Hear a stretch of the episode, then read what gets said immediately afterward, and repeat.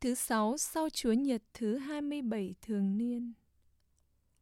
Bài trích thư Thánh Phaolô tông đồ gửi tín hữu Galata. Anh em thân mến, anh em hãy nhận biết rằng những ai cậy dựa vào đức tin thì họ là con cái của Abraham. Thực Kinh Thánh thấy trước rằng Thiên Chúa sẽ dùng đức tin làm cho các dân ngoại được công chính nên đã tiên báo cho Abraham rằng nơi ngươi tất cả dân ngoại sẽ được chúc phúc. Vậy những ai cậy dựa vào đức tin sẽ được chúc phúc với Abraham, con người tin tưởng.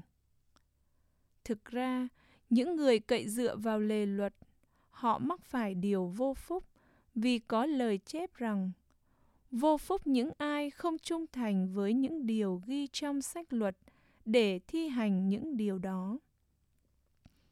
Đàng khác, không ai được công chính hóa trước mặt Chúa bởi lề luật, đó là điều hiển nhiên, vì lẽ rằng người công chính sẽ sống bởi đức tin.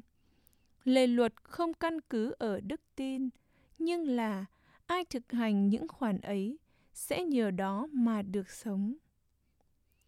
Đức Kitô đã cứu chuộc chúng ta khỏi điều vô phúc của lề luật, bởi người đã vì chúng ta biến thành điều vô phúc, như lời chép rằng, hễ ai bị treo trên cây gỗ đều là vô phúc.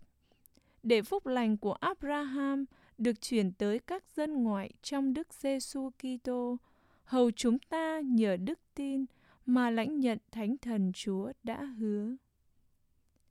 Đó là lời Chúa. Cho tới muôn đời Chúa vẫn nhớ lời minh ước. Tôi sẽ ca tụng Chúa hết lòng trong nhóm hiền nhân và trong công hội.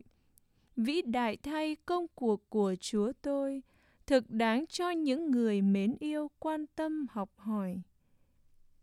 Cho tới muôn đời, Chúa vẫn nhớ lời minh ước. Công cuộc của Chúa là sự hùng vĩ oai nghiêm và đức công minh của người muôn đời tồn tại. Chúa đã làm những điều lạ lùng đáng nhớ, người thực là đấng nhân hậu từ bi. Cho tới muôn đời, Chúa vẫn nhớ lời minh ước. Chúa đã ban lương thực cho những ai tôn sợ người. Cho tới muôn đời, người vẫn nhớ lời minh ước. Chúa tỏ cho dân người thấy công cuộc quyền năng của người, hầu ban cho họ được phần sản nghiệp của chư dân. Cho tới muôn đời, Chúa vẫn nhớ lời minh ước.